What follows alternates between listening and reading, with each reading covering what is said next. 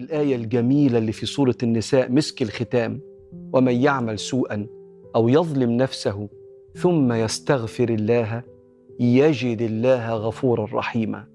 حط في وردك يوميا مية أستغفر الله العظيم الصبح ومية أستغفر الله العظيم بالليل.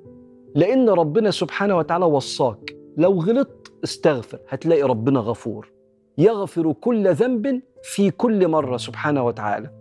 وعايز أقول لك على حاجة أخيرة. الاستغفار مش بس عشان ربنا يغفر لك ذنبك ده الاستغفار ده هو الباب الأوسع لزيادة الرزق وتفريج الكربات. من لزم الاستغفار كان له من كل ضيق مخرجا ومن كل هم فرجا ورزقه الله من حيث لا يحتسب.